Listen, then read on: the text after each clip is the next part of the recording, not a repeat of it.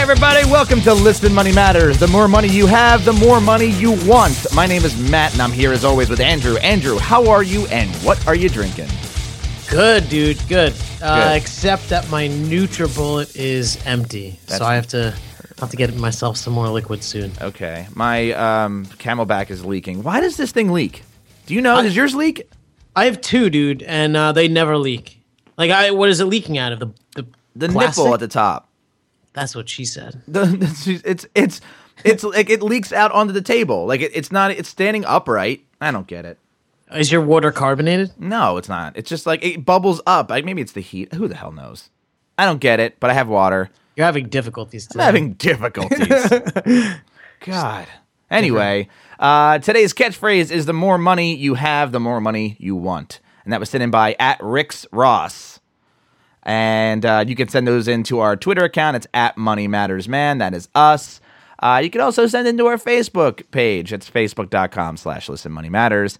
And we're getting catchphrases from all over the place. So at this point, wherever, but Twitter is uh, definitely easier for me to collate, right? Correlate, uh, c- collect, and put into Evernote for us to use on the show. Anyway, um, let's get into what we're going to talk about today. It's going to be an investing episode.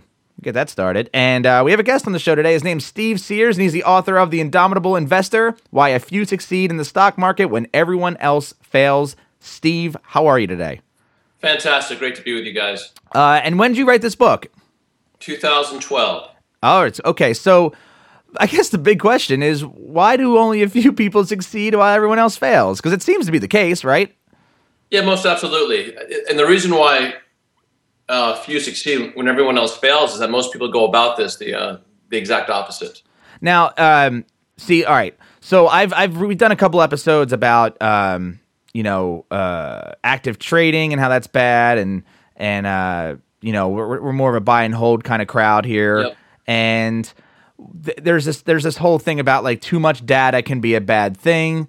Uh, so so what is it that why why is it there, there's there's a few like why Warren Buffett? How come he's so just awesome and everyone else like sucks at this? Because he often does stuff that uh, no one else really has the guts to do. So Warren Buffett, for example, buys fear. When everyone's freaking out and the stock market's down like it was yesterday, And somebody like Warren Buffett would go in there and buy stocks when everyone else is freaking out because of what they hear on TV or on the radio. They almost do the exact opposite. As I say in the book, the successful investors lead a life of counterintuitive thought and action. Most people just sort of go along with the market mob, and that tends to be what uh, what clips them.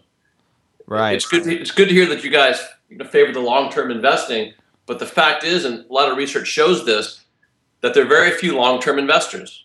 Warren Buffett is a is a long term investor, of course, and there are many other examples. But your typical investor is in and out of the market like somebody with ADHD. Yeah. And why is that? Like what what what's what's in what goes on in their head that makes them act this way? they respond to the market mob. It's it's you know a bull market is extremely uh, is extremely seductive, and so you, you flip on the TV, which is where a lot of people get their news, or you read uh, stuff online or on the radio or on the web, and if you hear about stock X Y Z going to the moon, most people think, my goodness, I want to go along on that ride. They don't do the most basic uh, analysis, such as saying, well, what's the stock trading at? What is you know what are the earnings? Uh, look like? What does the street look think of it? How is how are major investors positioned? They just jump in. They just jump into it because it feels good. The idea of making money uh, it stimulates this region of the brain. I get into this in the book a little bit called the nucleus accumbens. It's like when, at the end of the day, if uh, if you mix up something more potent in your NutriBullet, what it does is it stimulates it's like the reward circuitry of your brain and it feels good and you relax and and uh, and you have a good time the idea of making money does the exact same thing and uh, so many people are sort of just wired now in such a way by this constant 24-7 media culture to, to, to be constantly on and so if, if you go in and you throw down you know $500 $10000 on a stock whatever your net worth allows it feels good to see this big stock. You get in on this big excitement, this mania, if you will, and you think, my my goodness, the thing's going to keep going up because you, everywhere you go, people talk about stock XYZ is headed to the moon. Well, the counterintuitive um, response to that is is that the professional investors, the people who succeed, look at the mania, they see it on TV, they read about it in the newspaper, and they say, well, this is probably as good as it gets, at least for now. So these fellows who did the research and bought low, sell high, John and Jane investor did not do the research, they buy high. So you, you guys ever heard the phrase the slope of hope? No. So things so if you can imagine in your mind you have like an upside down V, right? Most mm-hmm. guys buy right at the top, right when it peaks. And then it slides down that sort of other side of the V. That's the slope of hope. And so what happens is the hot stock stumbles, goes down the slope of hope. The average investor says to, to his or herself, um, well, I think it's going to come back, and there'll be a lot of media, con- there'll be a lot of commentary on the street and elsewhere about it. And it's not until the thing takes a dirt nap at the, at the bottom that these investors panic. Because by then, the hope of making a bunch of money, the excitement about being on this sort of moonshot is uh, overshadowed by, by, the fact that they've lost a lot of money yeah. and they sell in panic. So you, you take guys like the, the, the successful investors, these indomitable investors, they're selling up at the top to retail and they're buying at the bottom when retail panics. Now we see this pattern happen again and again and again. And it's a pretty surefire way to be successful in the market, but most people can't do it. The, so the question is, uh, how do you know if you're at the top or if you're at the bottom? I mean, there's there's always going to be people yelling on TV telling you to to buy or sell, and you know now you know china's going to blow up tomorrow or you know china's going to grow super fast everything's going to be great. Like h- how do you know? Or do you just really like not listen to any of it? A lot of people tune it out they call it noise. But you know but, but what you you know as the as the great german philosopher nietzsche said a man without a plan isn't a man. So you have to have a plan. One way that individual investors can think about this is what are the things that are important to me financially? And growing money is one, right? You guys want to, everyone wants to save for retirement, but few people do it. Um, and so you can look at basic, a basic construct for saving money and you systematically do it. It's not an incredibly sexy thing. It's what, uh, it's what I sometimes refer to as like the Karate Kid School of Investing. Mm-hmm. You guys remember that movie? Of course. Absolutely where Mr. Miyagi's teaching uh, Daniel-san how to do all the moves, and he's out there washing and waxing cars. It's like wax on, wax off. Yeah, I wax off a lot. Right. So 50, so fifty percent. Do you know where fifty percent of your return comes from? Where in the, in the market? Any idea? Doing, doing nothing. Pretty much, right? You get forty-five percent of it from uh, dividends, right, and reinvesting, and roughly the other three to five percent from inflation. So half the game is doing nothing. What does that tell you? That tells you that you want to you want to have stocks in your portfolio that pay steady that pay steady dependable dividends. Right. And so, you want to hold those and make those a foundation. So you're you're staunchly a, a buy and hold guy. No. Yeah, I mean, well, you have to take things as they are. You don't want to buy and hold into a uh, and, and then be shredded you have to be constantly be taking in information. Experience and re- will essentially tell you: Do I want to be a, a buyer when people are afraid, or are they afraid for a good reason? Is China going to really going to fall in, in, into the sea and the economy is going to crash, or is something else going on? And that's part of the the investment process that you have to get at, mm-hmm. and that's and that's the science of investing. Did you have something, Andrew? Because I yeah, I was gonna say. So, I mean, you've you've done all of this research for the book, and I'm sure you've talked to a lot of successful and a lot of very unsuccessful people who are, yep. investors. So, what did you change in your own approach to you know improve how you invest? Well, I, I suppose I've always been. I, I was taught many years ago that uh, bad investors think of ways to make money, and good investors think of ways to not lose money. And what the book did was to really sort of teach me, it drove that point home for me. And it made me a much more appreciative of owning dividend stocks. It made me much more appreciative of the idea of looking for what I call like you know legacy stocks or century stocks, companies that you know will be around Mm. for many many years. I'm not talking five years or ten years, but maybe a hundred years. It made me obsessed with this fact, and I'm sure you guys have seen this. Like if you put a dollar into the into the Dow, like 1923, it's worth something like nine or ten million dollars today, right? Right. Right. And so if you can construct a large portion of your portfolio around these legacy stocks, and you have a huge chunk of them, you have a, a large chunk of money in dividends and a smaller percentage of money in growth stocks, it tends to be a pretty good thing over time. It's also made me much, you know, the book and the research also made me much more aware of, of the uh, the importance of tuning out what I call noise. Noise, of course, is an economic term that refers to information information without any value. And there's so much of that now in our 24/7 wired culture that in, in my job as a at, at Barron's, where I'm a columnist, I'm much more cognizant of only focusing on stuff that I know that have value and ignoring the stuff that doesn't. One of the lessons that I learned doing the book and that I saw especially at work in the financial crisis, is, how certain things are made truer by time and other things are just sort of crushed by it. And the guys who are really honed in on on successful investing are focused on these on these facts that remain true. What are some of those facts? Well, you want to you want to buy fear and you want to sell confidence. Mm-hmm. When everybody's really excited about a stock going up and the entire street will get itself worked up, probably a pretty good time to sell. At various points in Google's trading life, that's proven to be true. When people are so afraid of a stock that they think it will never go up, that tends to be a good time to buy. Bank of America is an example of that. So, uh, one case of this that uh, we, we get asked a lot about Yep. IPOs. Um, Yep. I tend to say like stay away from them because they're they're really hyped up and, and a lot of them do bad. But then you know I, I know some people who are really interested in the GoPro one, and I was like I, I wouldn't personally, so I, I suggested not to. I, I think that they didn't. And you know it did really well. So uh, how do you feel about IPOs, and, and is that something you stay away from? Well, yeah, yes and no. It depends on what.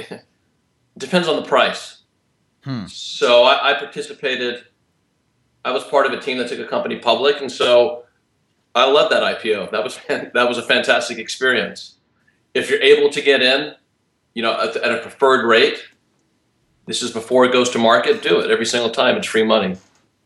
If you can't do that, then you have to sort of ask yourself, you know, what's your what's your risk profile? Can you sit there in front of the machine and babysit it? I mean, you know, look at. Uh, I remember many years ago, a friend got a piece of Google, and remember that I think they had some sort of funky IPO, and the thing came out at eighty or ninety bucks. Yeah.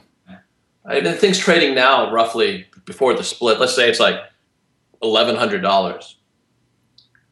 And there are times with these IPOs when they're, the street always gets amped up about it because you know they get roughly six percent is, is the IPO fee, which is a, big chunk.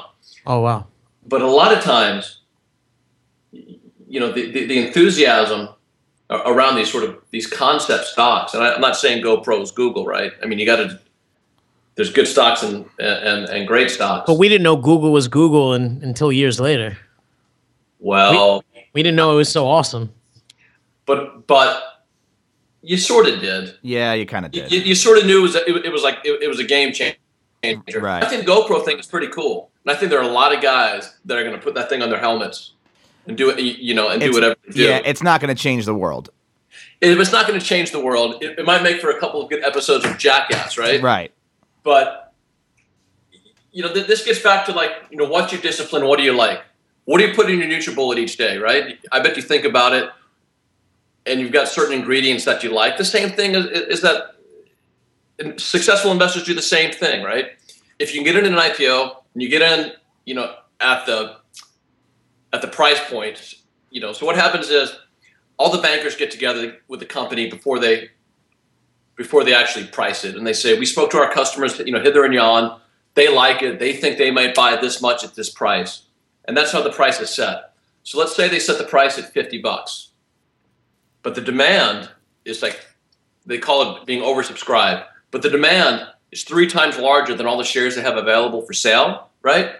So what that tells you is there's, there's immediately a supply and demand imbalance. Mm-hmm. If you have the type of account that allows you to buy at 50, you know the thing's going to open up at probably 75 or 80, right? That's free money. So the big pros buy low and they sell high.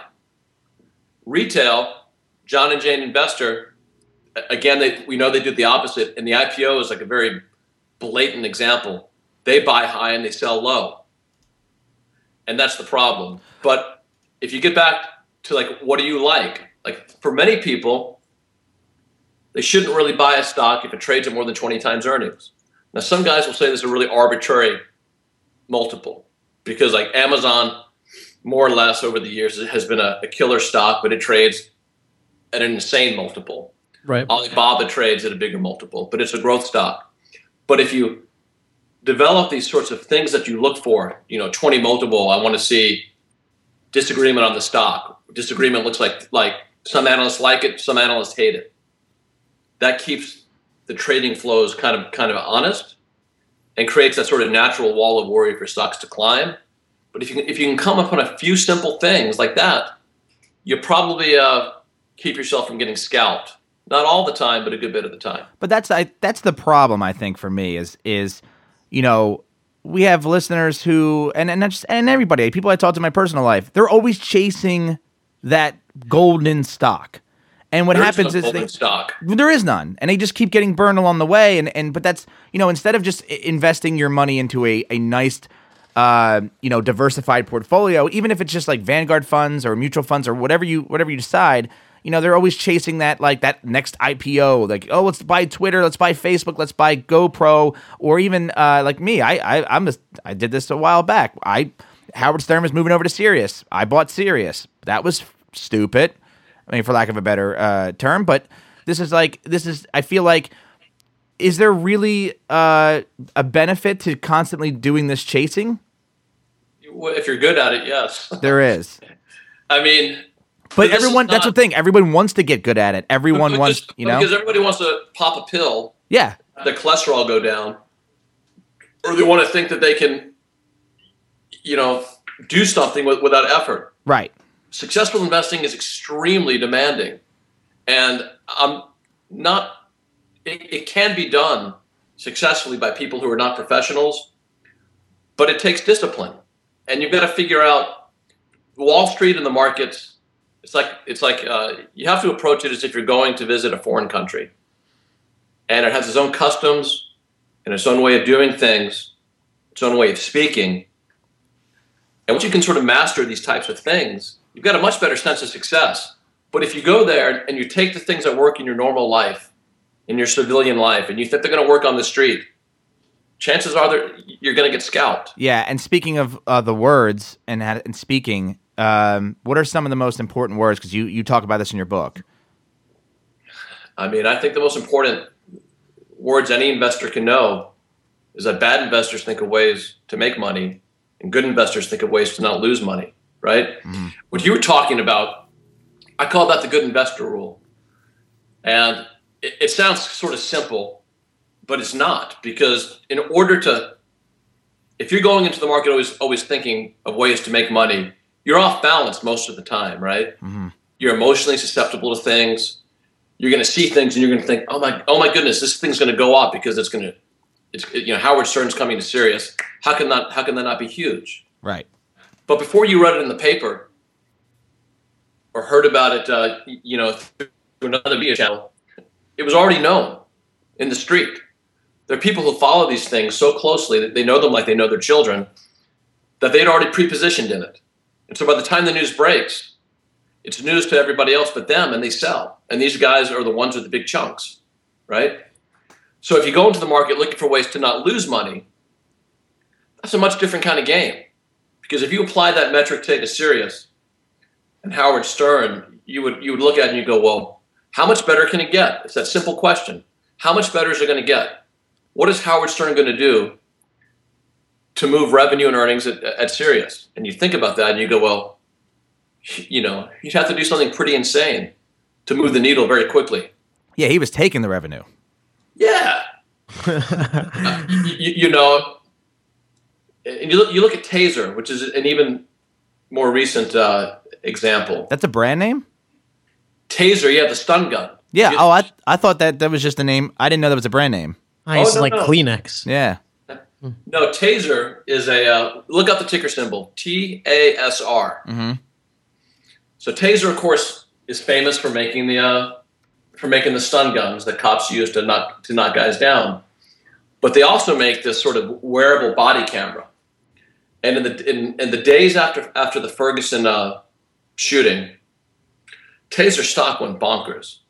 Why? Because people thought all the cops would now rush out and they were going to buy uh, Taser's little body camera in order to avoid these types of situations or you know create a digital evidence trail.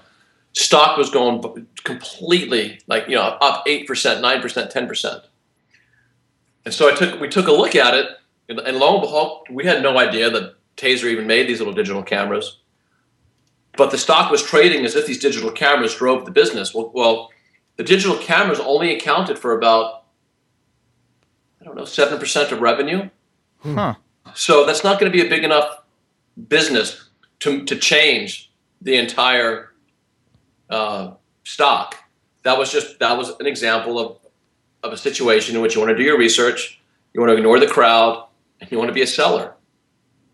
So, on the whole mindset side with stocks, I, I, think of not not that investing is gambling, but if you went to Vegas, you know, you would you would only use five hundred dollars if you knew that if you lost it, it was okay, and, and it wouldn't, you know, you're fine with it. And so, when you go to invest and you want to make sure that you're not you know, selling because you need food money and stuff. So you try and put the the money there so that you know uh, you can withdraw on like a flexible timeline. But people have this attachment to their money where it's like, well, that's the money I want to buy a house with in the future.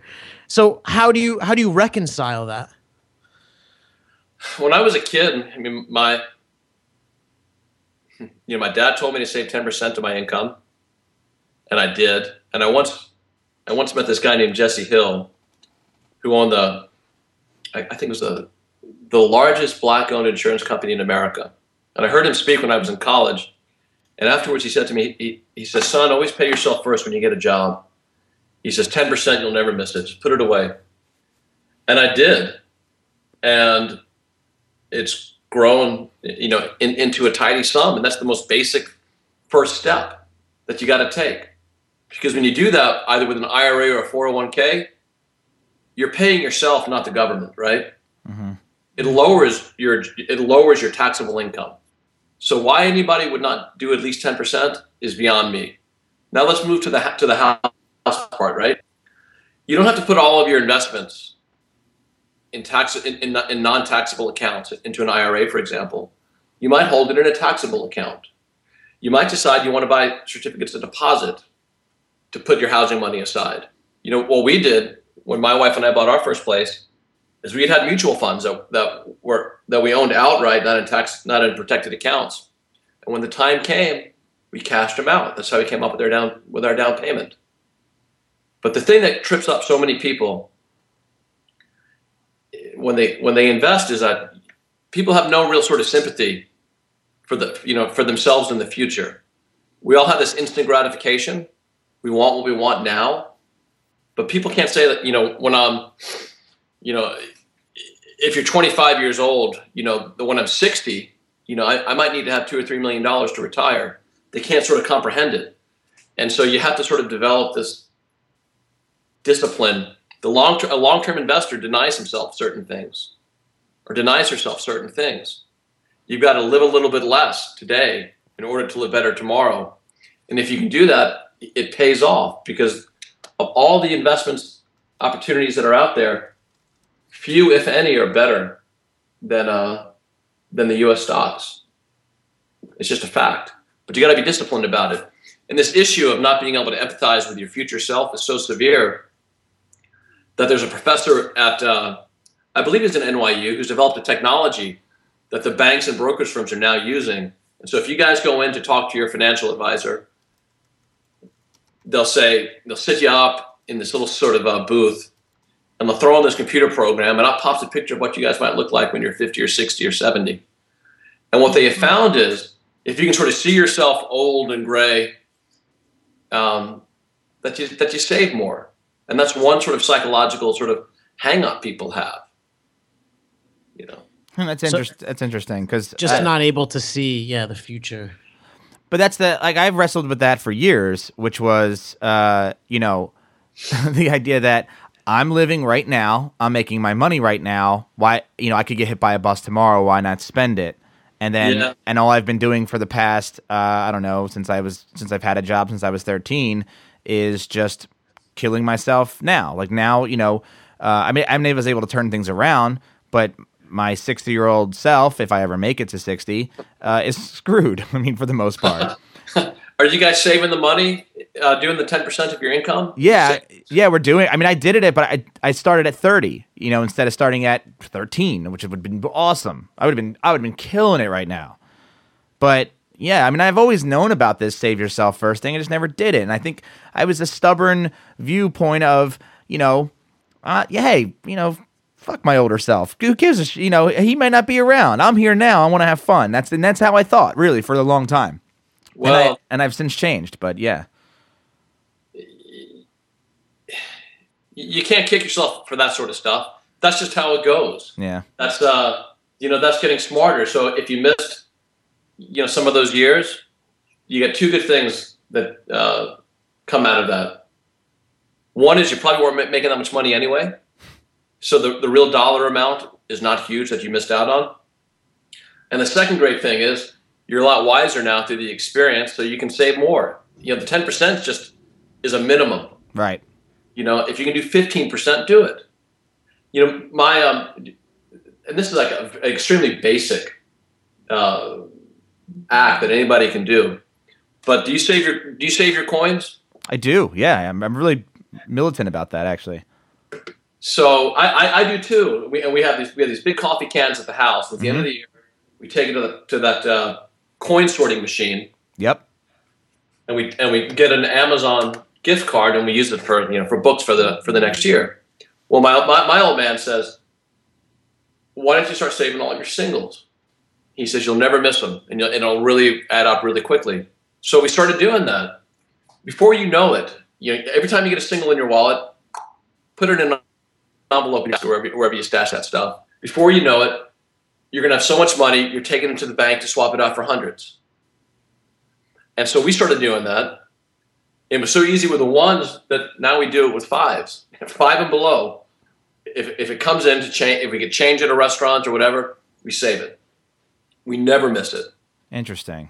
And that money piles up so quickly that it's stunning because you got a lot, everyone has a lot of leakage in, in, in how they spend their uh, in how they spend their money. If you go to Starbucks and you hit them with a twenty for their six dollar coffee, I mean you, you're going to get a five and a one back. Save Right. it. Right. And then you want to talk about the sort of you know having an experience, doing something authentic. At the end of the year, you see how much money you have. I guarantee you'll have at least a thousand dollars. So you, then you take that money and go do something that matters with it. You know, you don't have to go out. You have to reward yourself. You have to live. You can't sort of be some sort of ascetic monk who does nothing and has no fun. Sure. All these little things that you guys can do to save money and then also go off and do something cool Or invest it. or invest it. I mean, you- have to invest it. It, it you know, there's no way around it. Uh, I'm afraid, unless you're really wealthy and or you win the lottery. But you know, this investing once you you know to make money is hard, and to keep it is even harder. So when you get into the market, it's like going into a fun house, and you know, people sort of view the stock market like a like a Vegas casino. But you know, when you do you know what the difference is between Vegas and Wall Street? I yeah, the odds are not against you. when you go to Vegas, they buy the losers uh, drinks. I thought I was going to be serious.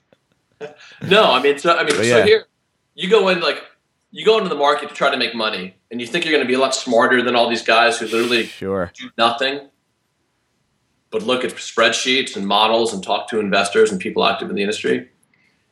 Probably not. I mean, you you wouldn't go out there and you know try to square off against a major league football team because you get creamed. Right. But in the stock market, it's the same thing. You're going in there, and you're going to get creamed by guys who are like uh, football players. But nobody thinks that because the idea of going into the market and the idea of making money for doing almost nothing feels feels pretty good. And so you have to like like I think about it, and the way I tell people to think about it is like in judo. So you take a guy or a girl who's small, not very big, goes up against some bruiser, because they understand, you know, the body dynamics and movement, and the other guy's, you know, balance. You see him get flipped all the time. Some old grandmother will throw a big guy down on his back in a judo match, and you've got to have the same mindset when you approach the market. You wouldn't go in there and go head on against Goldman Sachs because you will be crushed Right. but there are other ways you know that you can do it and they're simple you want to look for stocks that pay dividends you don't put all you don't want to put all of your money in these sort of like you know what i call them red 29 trades like a roulette wheel where you're going to win big or lose big and you just stay at it and you and you figure out you read the books and you study and That- then you see what works and what doesn't work Right. That's if you want to do that, though. well you have to do it otherwise you're just going to be uh you're going to be roadkill If you want to get aggressive in the stock market, but what if you just want to go in and, and you know make your seven percent and you know invest in IRAs and you know four hundred one ks? You mean like he means like uh, like the Vanguard's total stock market fund? Yeah, no, but look, I, that, that's fine. But what I what I came to conclude through the book is that a lot of people say that. Mhm. Very, very few people do it. Right. You know, the, the stock market, even if you start out that way, and you, you you go into an, you go into the index fund or you do a total market, people tend to react to stock investing or in, in the financial market after a while as if they're high on crack cocaine. It mm. turns everybody into a nut Right. and and they say, "Well, I'm a long-term investor. I'm going to do this," but then they start seeing their friends making more money or other things happen around them, and and they, everyone has financial pressures. It's only the scale that's different, and they lose sight of that basic discipline. There's a there's a consulting firm in Boston called Dalbar. I quote some of their research in the book. When I when I came upon their stuff, to me, it was like a gigantic light bulb went out, went on. Um, what they found is that most investors only own stocks for like, you know, like 3.8 years. They own bonds for a little bit longer, and they own, you know, balanced portfolios, that is stocks and bonds, for maybe 4.2 years. Now, if you're not, you know, really deep in the financial uh, uh, in, in and out, you think, okay, that's fine, that's not a big deal. But what that really shows you is, is that pe- people are perpetually out of step with the natural cycles in the stock market. This is like salmon swimming upstream. A market cycle lasts five years. A market cycle is defined as a bull market begins, it dies. Remember that V? Yep. and then it's born again and it shoots back up.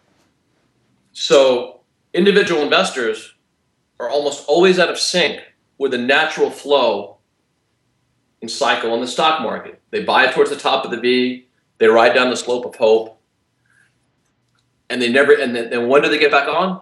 When the thing goes back up to another V, top of the V Right. Professionals do the exact opposite. They do this through a variety of ways. You can read about people on in, in, in certain books or see them on TV, and they seem to be possessed of this amazing sense of timing. They've never lost money. They're always make money, but it's not. It, it's it's just not. It's just not true.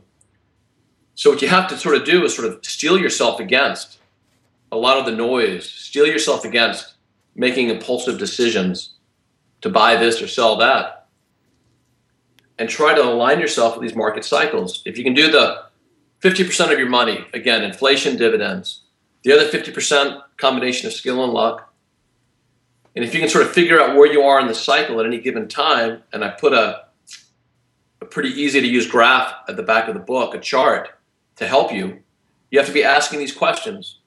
Investing isn't something that you do and you say, like, you know, I'm a great guy and I'm pretty smart. I want to make a bunch of money.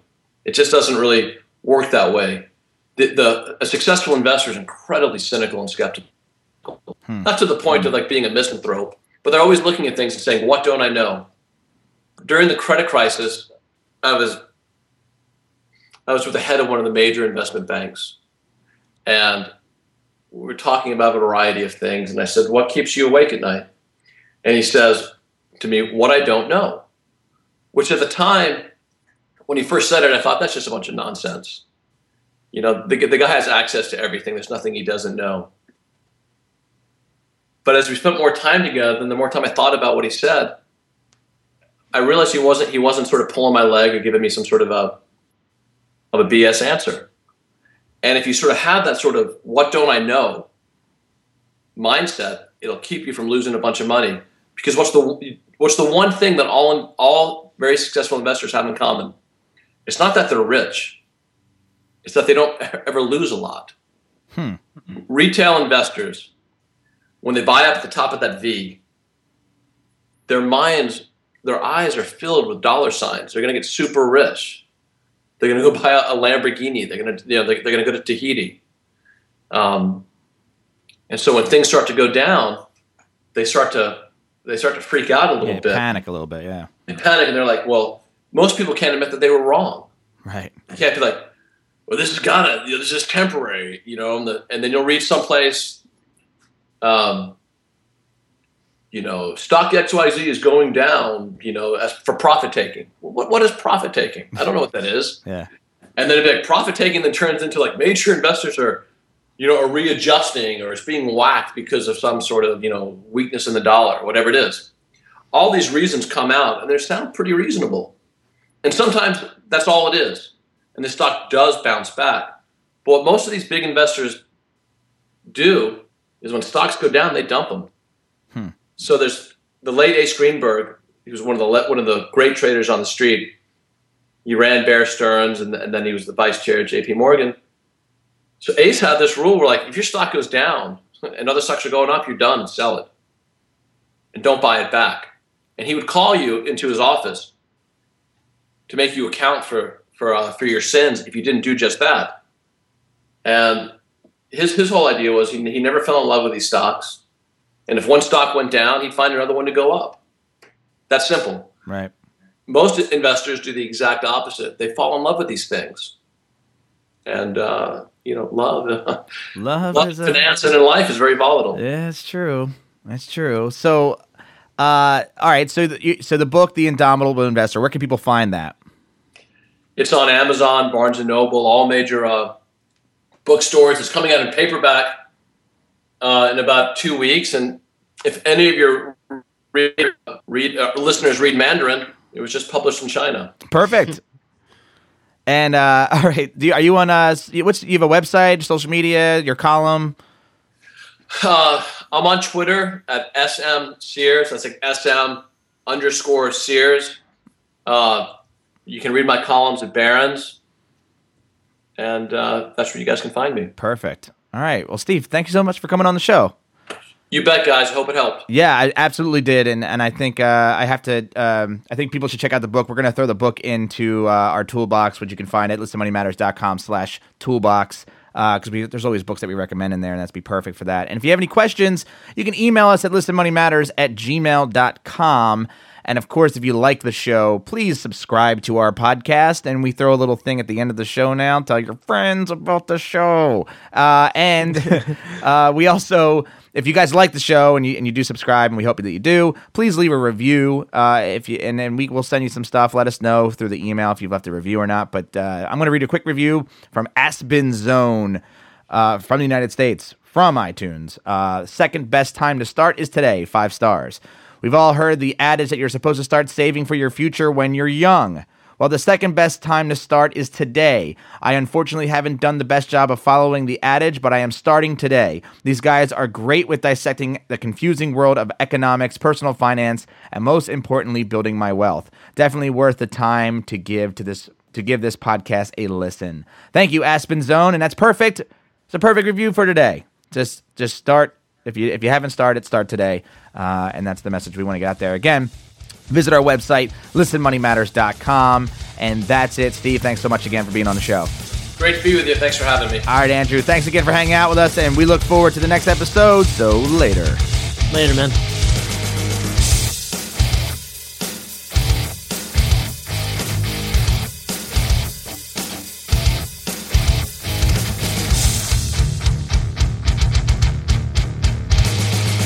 Please tell your friends about this show thank you.